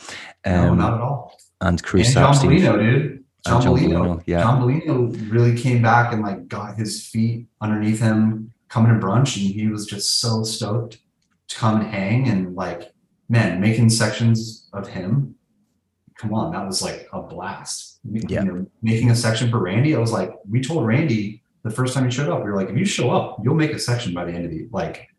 We call it the season, you know. We like okay. to we like to be cheeky with it. Um, but we're like, by the end of the season, you're gonna have a section. You won't even know you made it. And like that's the way we like it to feel. We don't like people to be like, oh, I'm going to brunch because I'm like gonna make this section and I gotta think about the tricks I'm doing. It's like we're all half drunk when we're skating.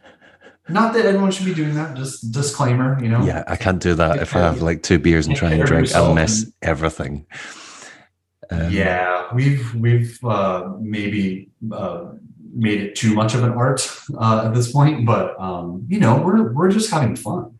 Like, yeah, we're literally just having fun. The the the kind of like unwritten rule of brunch is you can have your beer when you land your trick. You know, okay. so if you're like if you're going after something and you want to get it and you, you're you know bothering me or Casey or someone to film it, then if you land it, then you can go have a beer.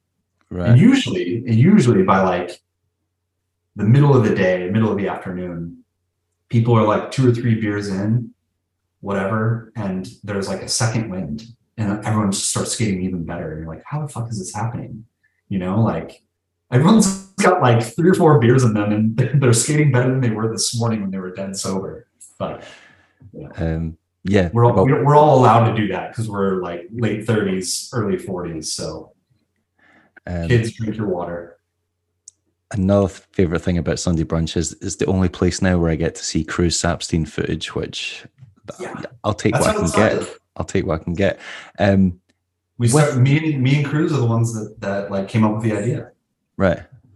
So, you know, like he's he was uh was like the then team was newly formed and Cruz was on the then team, the first iteration of the then team. Yeah. And he was working at this agency over by the skate park that I like. And I was, you know, doing my thing, freelancing and, and running my agency at, at the house. And I was just like, dude, let's meet up for lunch. And we filmed the first episode on like my GoPro. And I was like, we called it lunch breaks and then Jeff and Brandon and Marcus heard that we, we did that. And we were like, oh, let's like maybe meet up on a Sunday and like all skate together. And then we called it Sunday brunch. And we were like, do you want to do this every Sunday? And everyone was like, yeah, let's do it. So I'm confused about the logistics of it though. So you're gonna have to you're gonna have to talk me through this, hopefully without incriminating yourself. Um, mm-hmm. Whenever I watch American movies, the thing that yeah. always fucks me off about them is they're always in a bar or a restaurant, yeah. right? And they're yeah. getting totally trashed. Yeah. And then there's a driving home scene. Yeah. How, the fuck are they driving home from the bar? I've just watched you had a bottle of red wine. How like you're not you're not road legal. And it happens yeah. in every every Netflix thing, every Hollywood thing, everything based in LA. They're at a bar having cocktails, then drive. I, I, I like bitch about this relentlessly to my partner. I'm like, how do they not have drink driving laws? Like, yeah. So, so how, how, are you guys pulling it off? Because it seems like you're all drinking. There's there's yeah. definitely you guys are smoking weed. How yeah. are you getting home? Well, there's a there's a cool down period, right? So you know, let's say you metabolize a drink an hour, right? But if you metabolize a drink an hour normally, and then you add sweating profusely and skating for like four hours into the middle of that, like by the time we were ready to go home and we're like sitting on the the blankets together like everyone's we're half cooked you know? We're half cooked but like it's not like we're not no one's driving home like plastic for sure. And a lot of us uh, carpool too. So guys like like cruz doesn't drink a ton. You know he'll drive the long beach guys up. If it's an la session we're going to la park. Um, you know if i'm the designated driver coming from la down to long beach or we're going somewhere we we definitely take care to make sure that we're not we're not drunk driving. But um, I can't say that we're not a little uh, a little smiley at the end of the day. Um, you know, little, maybe yeah. more sun drunk than we are uh, drink drunk. what's what's the legal limit in California? No idea, but I think maybe not knowing is better.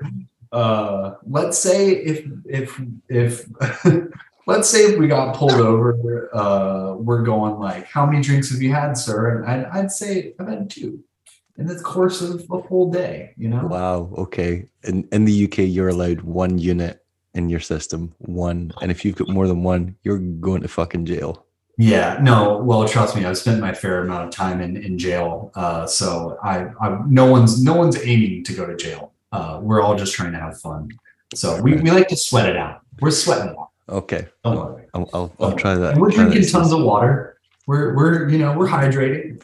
All right. It's one drink, one water. I mean, you know, I've seen the footage, right? I've seen the footage. You you say blanket cool down time. Blanket cool down time is when you guys are busting out the micheladas and like.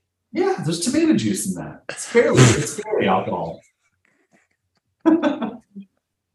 Look, we're taking a lot of liberty. Uh, there's no disclaimers at the beginning of our videos, but I'll just put this one out there. You know, uh, do as we say, not as we do. Right. Uh, we're we're we're trained professionals, not at skating and drinking. So can see can see the local newspaper headline now. Entire squad of weird inline skaters arrested leaving, leaving Well- community skate park. here's the funny thing is like it used to be we would go skate and this is like pre-covid right? We'd go skate and we would uh, skate the skate park and then we'd go to a mexican restaurant after it and we'd have food and we'd have you know a couple beers or we'd do a michelada or whatever. And that's that's that we're done. When covid hit we couldn't gather at restaurants anymore in la so like all the restaurants were closed down. So we were just like well fuck it. We're just going to bring a cooler full of beers to the park. And now that has that's proliferated into like nearly three years of us just public drinking which is completely illegal.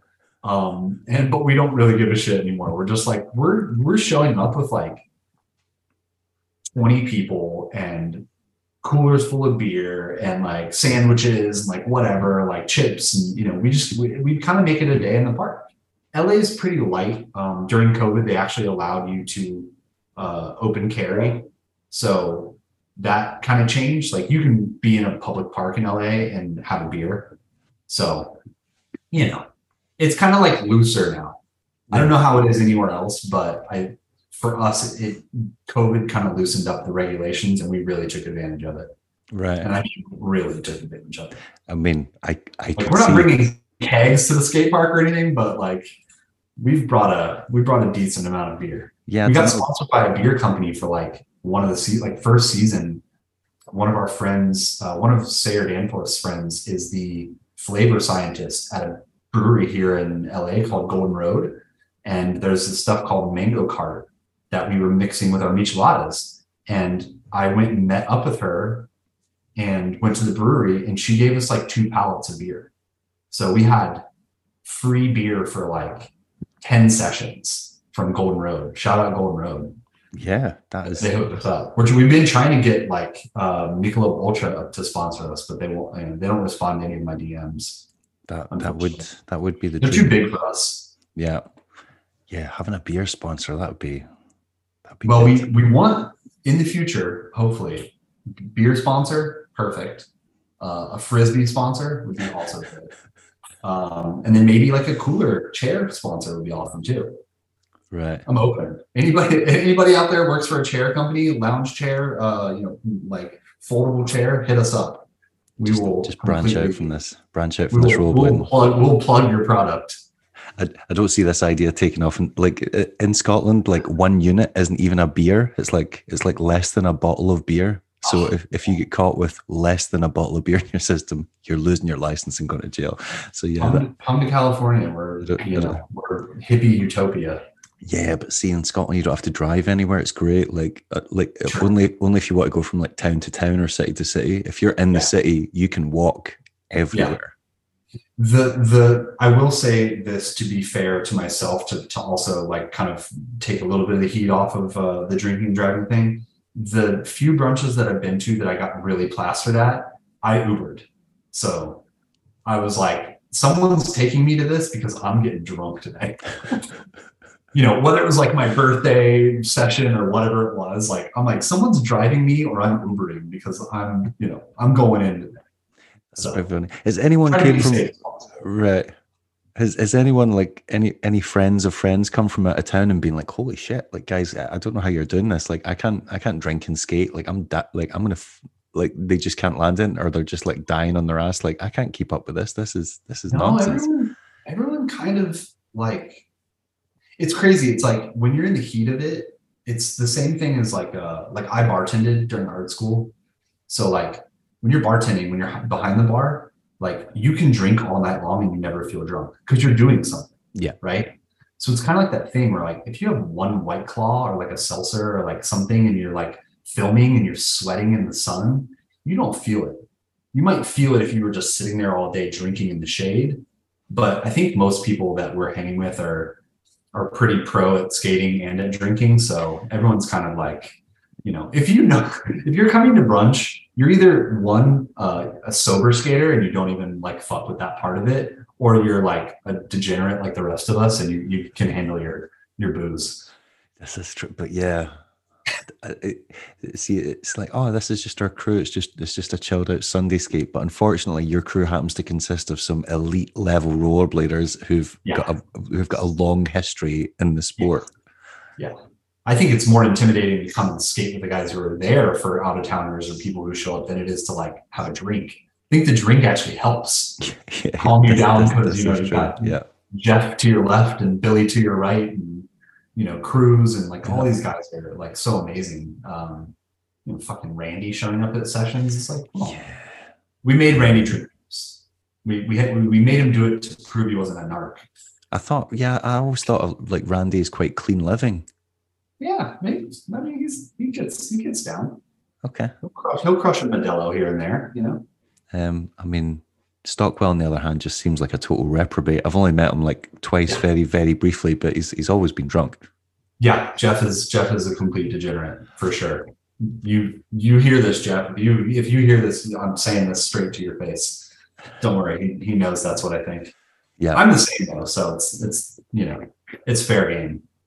We're all kind of we're all kind of in that uh that class with each other. Like we can definitely egg each other on to to go further than we need to sometimes. That's what I like to hear.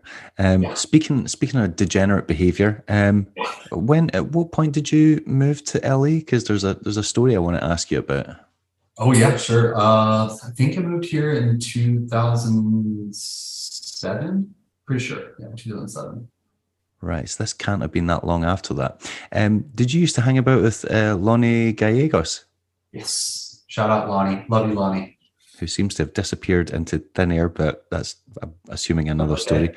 Um, he used to have like a blog spot thing. I don't know if you remember this, like the Fade Nation blog spot.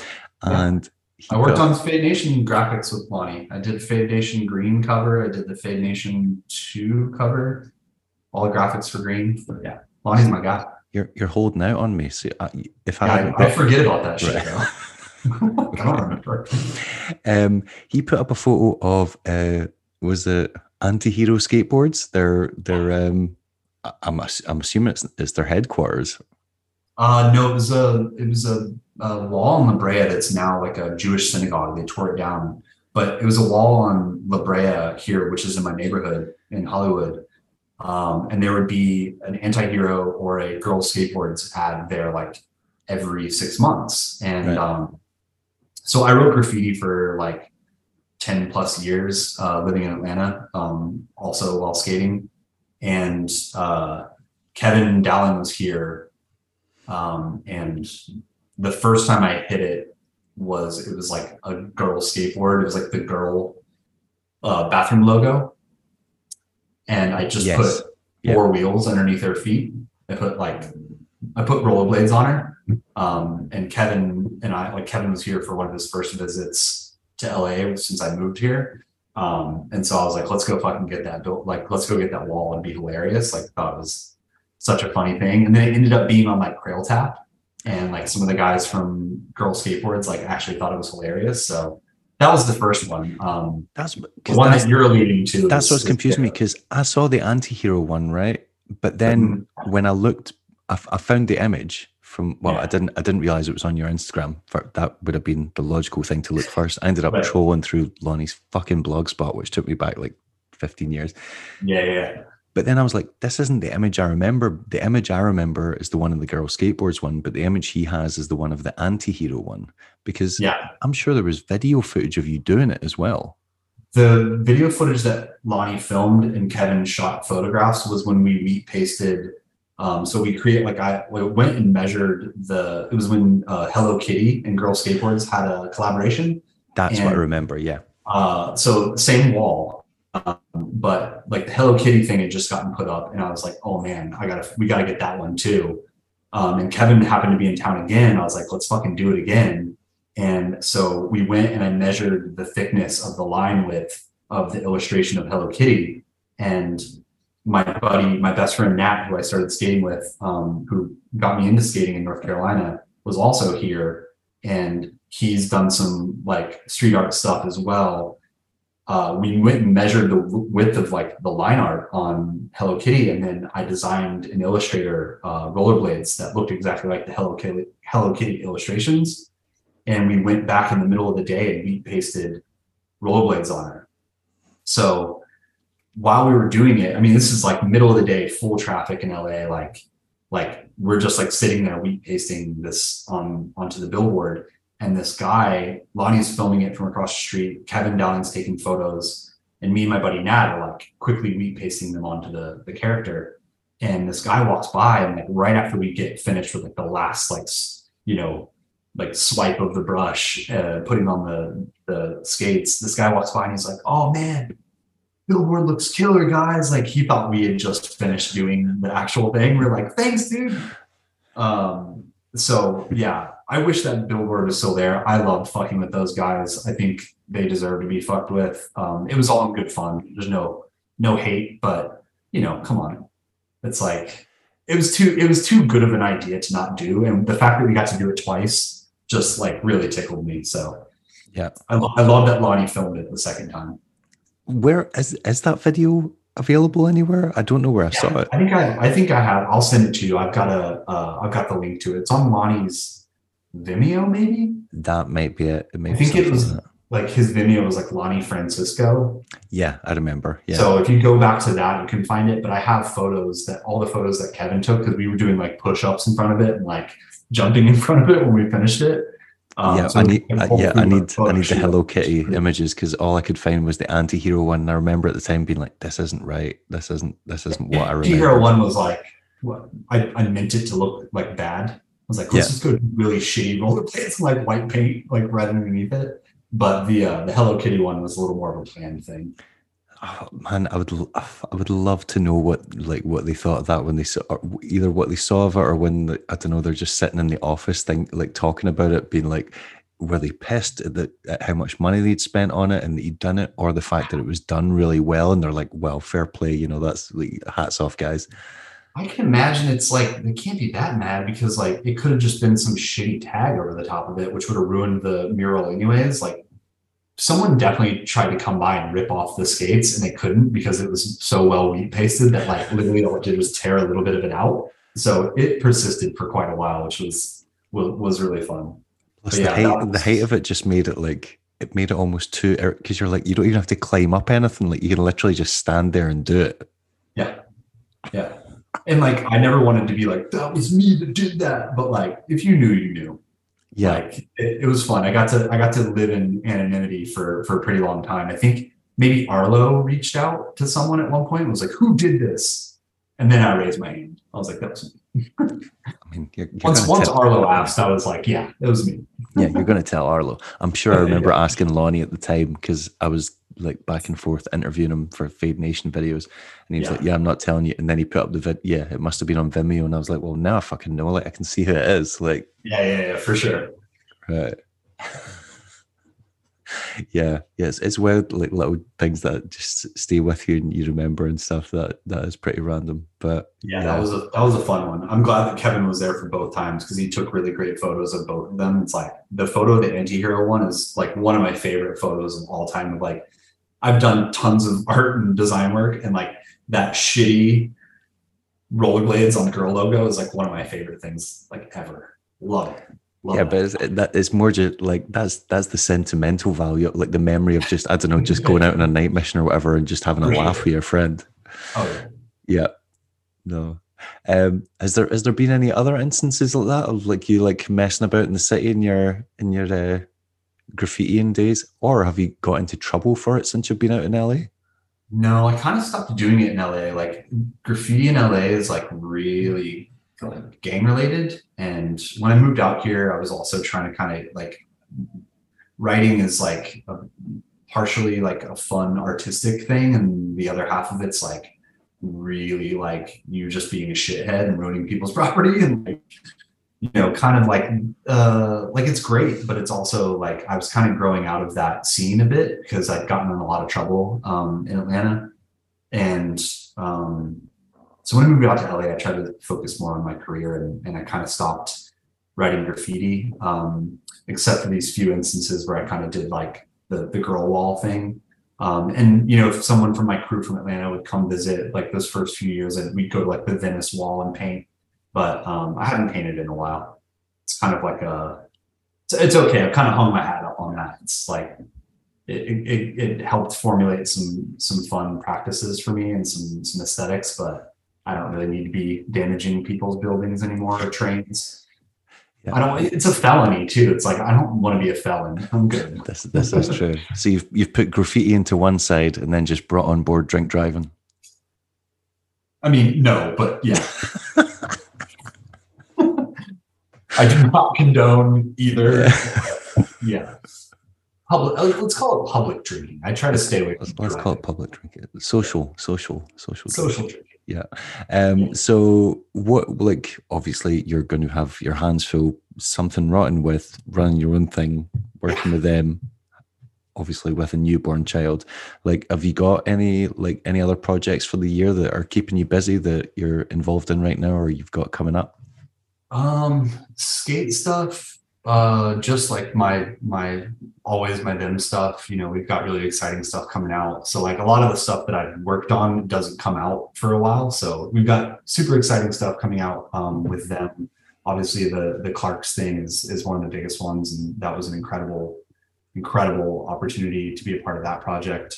Um, but I just got a new job. Um, I'm working with John Starr again um, him and I have worked together before. We worked at Oculus together years back. Um, we worked at Skateball together. So him and I are working for this company called Whatnot now, um, and I'm I've gotten the job as uh, art director and creative director there. So I work on the marketing side, and, and Starr works on the product side. So it's great to be able to work with him again. Um, but yeah, I'm just gonna raise my kid and hang out and, you know probably get back to skating. I haven't skated in like two months. I've been uh, skating on the 80s around the neighborhood with my dog and getting my exercise but i haven't done a grind in almost two months so i'm excited to skate again. I forgot to ask your your son's called uh, cyan is that right? Yeah cyan. Which is a blue and you seem to have there seems to be a theme of blue running through your life.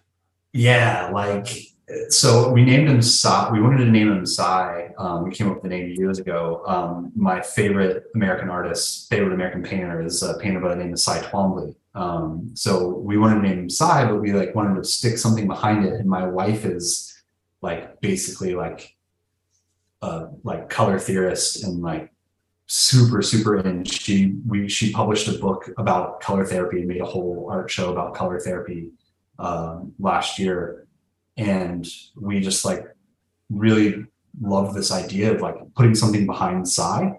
So we were like, oh, cyan is like an amazing thing because like I have green eyes, she has blue eyes. Cyan is the midpoint between blue and green. Kind of felt cool to like name him a color too. I was like, that's and we're both print designers and printmakers, so cyan, magenta, yellow, black is the four colors that make up all printed material. We stuck a lot of uh, you know embedded a lot of things behind that name. So it's fun. Yeah, when he grows up and asks you the meaning behind it, don't tell tell him something cooler than that. Otherwise, yeah, like, I'm gonna, I'm that's gonna, really. I'm, I'm, gonna be like, you know, the print ink cartridge was out on my printer the day that uh, we were naming you, and I was like, oh, cyan's out. Yeah, we'll name him that. Yeah, we we almost went with magenta, but we didn't. You know. But then all his friends would call him Madge. What what, what teenage boy wants to be called Madge? Ooh, not a good one. Not a no, good one. No, I'm not gonna. Wouldn't do that. He would need to learn how to fight real quick. yeah, for sure. Yeah, uh, but hopefully he likes the name. We'll, we'll try not to dress him in all blue all the time, just so he doesn't hate it. But also, maybe we'll do that. Who knows? We'll find. Only time will tell. Exactly. Like exactly. Ten days old today, so you know. Yeah. So yeah. so far so good. Yeah, we thought we were being like giving her daughter a really cool name that she would, you know, like be proud of when she got older. And then because it's not like a like traditional girl's name. Yeah. and now all the other little girls in school are called like Sarah and Elsie and did it. And she's like, "Why don't I have a nice name? Why have I got like the weird name?" And I'm like, Oh, "Your name's cool. What's what's your problem?" And I feel yeah, like, I when- mean, like, I feel when she gets older, she'll appreciate it. But right now, she's like, "Nah, this sucks. Like, I want, I want yeah, to be called, wait till you're older. yeah, I want to be called Katie or whatever, like everyone else." And I'm like, "That everyone's got, I've got the most generic name on earth. I don't want to Yeah, be and you, David." like Mike, David, like, come on. Like, I- all I, I literally, I was just like, I'm giving my kid a cool name, uh, just because like I have the most popular name, like it's maybe the second most popular name in the world. So yeah, Yeah. whatever. You know, like I gave him Michael's his middle name because my dad did that too. My dad gave me his first name and my middle name, and so on and so on through through my family. So like he's got Michael to fall back on if he really needs it, but Oh, that that that could be his rebellion when he's older. He's like, you know what? Oh. Fuck you, dad. I'm going to go conservative. I'm going to go. Yeah, I'd be like, well, that's my name, dude. So you're not really rebelling. You know, there's no way out, bro. no, then you just start calling him Junior just to really piss him off when he's like, That's he's my dog's name. oh, ooh, My dog's name is Junior, so it's already taken. He's fucked. yeah, Junior, Yeah. Junior, the Yeah, other Junior, someone- Junior so- number- someone, someone, yeah, someone said Junior two. Junior two, yeah. But then that kind of sounds like a small shit. You can't do, do that. That's not good. Uh, we'll see. We'll see what happens. You tell me how your uh, daughter deals with it in like 10 years. I'll tell you how my son deals with it. I mean, at this rate, I'm still going to be involved in rollerblading and even more jaded and less hair. You know what? Like you, you're, you're gonna soften. This is what's this is what's gonna happen. Like, like I got to 40. Like my one my one guy. Do you do you know the the Muppets? The show The Muppets. Yeah. Okay. So like in the Muppets, there's the two old men that sit in the balcony seat in the theater and they just talk shit. Yep. That's me and Drew Bachrach. We meet Okay. up like like throughout this whole like you know brunch thing like me and drew have become like really like a lot closer and drew and i will meet up at the bar and sit down together and just talk shit about rollerblading like nonstop for like two hours and then like part ways but we keep it in that keep it in that place you know we don't like let it go outside of that he's my favorite person to talk shit with because he's like to me drew is like such a legend and you know, uh, like he's got a couple years on me and he worked at Daily Bread and he's like made some of the best things ever in skating. And he's also just like one of the most creative, hilarious people I, I know. So getting to talk shit about skating with him is like, it's bar none. Like I, no one, no one has better shit to say than Drew about skating. Um, but I try to leave it there, you know, like I try to be really happy about the way skating is going and, and, uh, I love what the kids are doing. I love all the stuff that's coming out. Even if I don't love it, I try to, you know, give it its give it its time in the sun. I'm not a big fan of people, you know, uh, skating on tennis courts and like skate dancing on tennis courts and wizard frames, but Oh, I also okay. see I was like, where are you going with this? Right. Okay. Got you now. Right. yeah, like that's not like my thing, but like I totally understand that it's like a smooth surface, but I just kind of see it as this like weird place that like I don't know, it's weird to see like tennis courts be like the the training ground for this type of skating. But also it's like it's not my thing. I don't have to like it. Like I don't have to like I don't have to love it. I like it, but I don't I also don't get it as much. Um so, you know, I, I do feel like it's yeah it's one of those it's divisive things that you either yeah you see and appreciate and you're like wow that's really intricate or I you're appreciate like it. yeah sure. yeah you're like nah not for me I appreciate it. I'm not going to strap them up and do that. Um, I'm I'm leaning full into the like uh, '90s California uh, like uh, inline skater, like wearing really short shorts and no shirt and like uh, fitness skating down the street. That's what I'm doing. So everyone can make fun of me for that because I'm I'm really leaning hard into that, dude. I got my dog, strap my dog up, like I'm out there, dude. I got headphones on.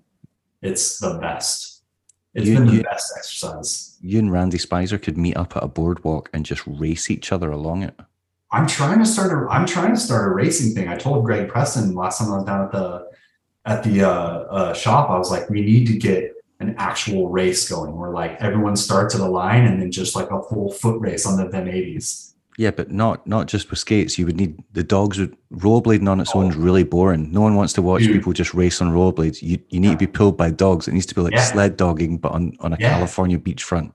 Yeah, I love it. I think Yeah. Randy's dog has probably got the most energy. He's the youngest. He does Greg's also dog have he's he's the muscliest as well because it isn't like a it's like pit bull breed. not fair. I got a I got a fucking golden retriever, so like you know he's he's fast, but like he's gonna run out of energy. Yeah. I feel like Greg's dog's probably fast out, of the gate too, but he's we've got a we've got like we don't have like drag racing dogs. Like Randy's got the drag racer. You know? Yep, he's he's got the American muscle. Yeah, yeah. I feel like I feel like Teddy's gonna win yeah. for sure. But I'm in. If anyone uh, wants to start uh, uh, a sled dogging on on Rex Skate League, I'm in. I feel like I've came up with a really send your video idea. content into uh, sled dogs at sleddogs.com. That's it, it's so niche it just might work. It might It might take Seriously. off. be careful out there though, because if your dog gets going, Jeff's dogs can fucking haul ass. I've, I've heard I've heard Jeff's dog's been responsible for a couple of a couple of spills in, on his Yeah. behalf. Jeff Jeff skates fast, so you already know how it's fast he skates, and then like add his dog just going full bore. Yeah, they're they're a scary pair. They might they might actually take it. I might be right. Have you seen like Jeff will do tricks while being towed by his dog? There's some outtakes and like at the end of like official, I think, where Jeff like does top acid while his dog's pulling him.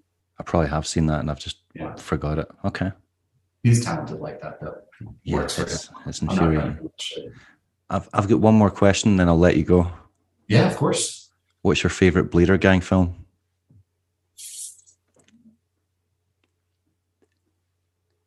Damn.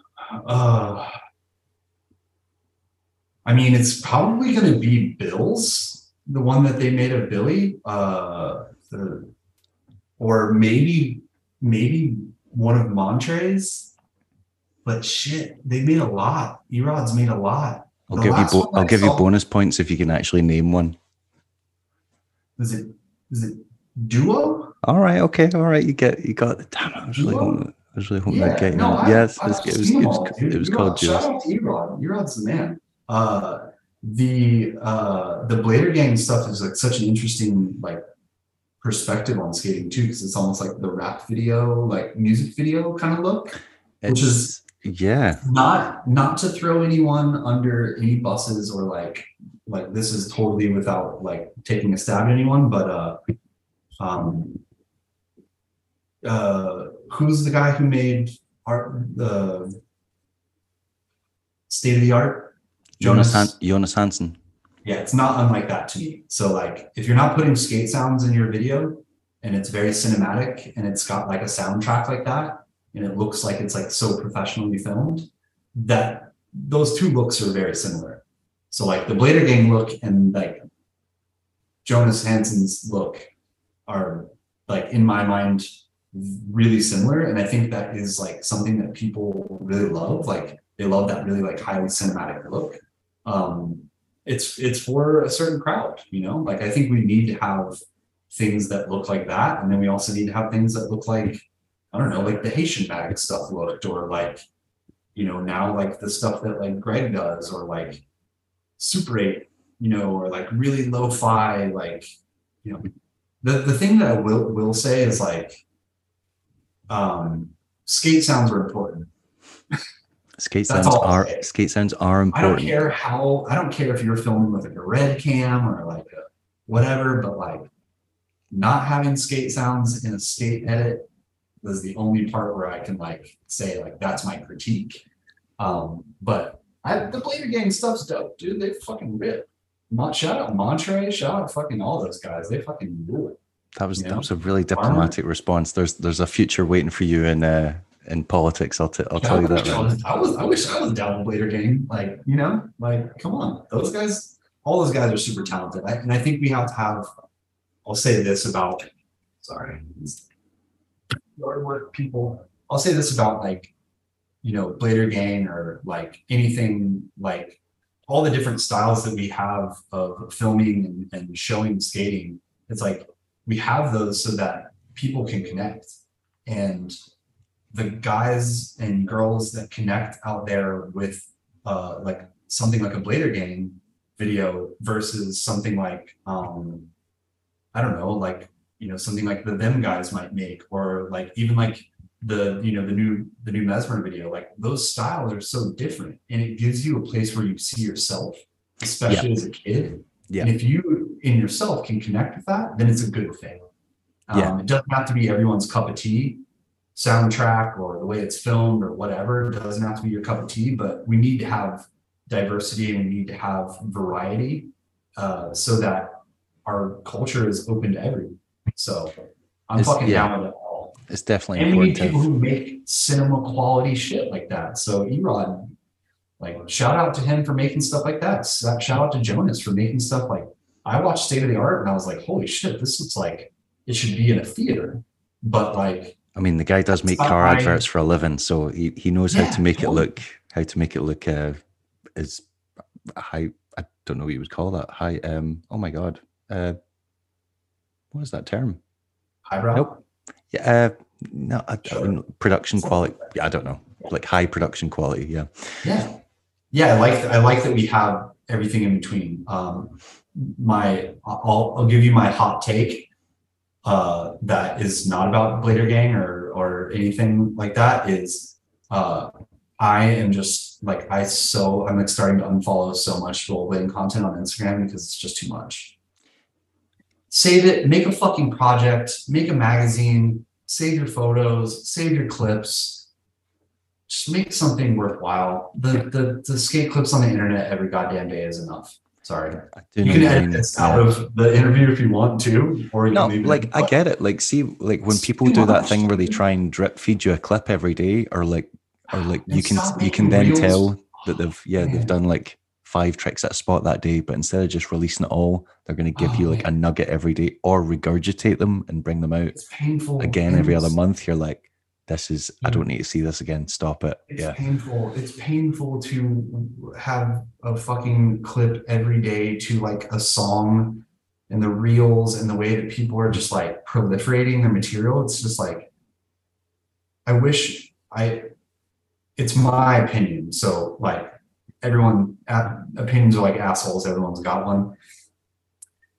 Just, I wish people just kind of like stocked up on their stuff and like waited and then released something of value that like really showed that they were spending their time and like and like caring for their for their skating and their you know i love like you know you're out and having a good time with the boys and you want to like put like one of your clips out. Sure. But doing it every single day to like gain a following and like putting a fucking jordan peterson quote over the top of it so like it gains traction like fucking what is that man like come on come on like come on really yeah. please stop it. Like public service announcement, it looks fucking lame. It sounds lame. Stop it.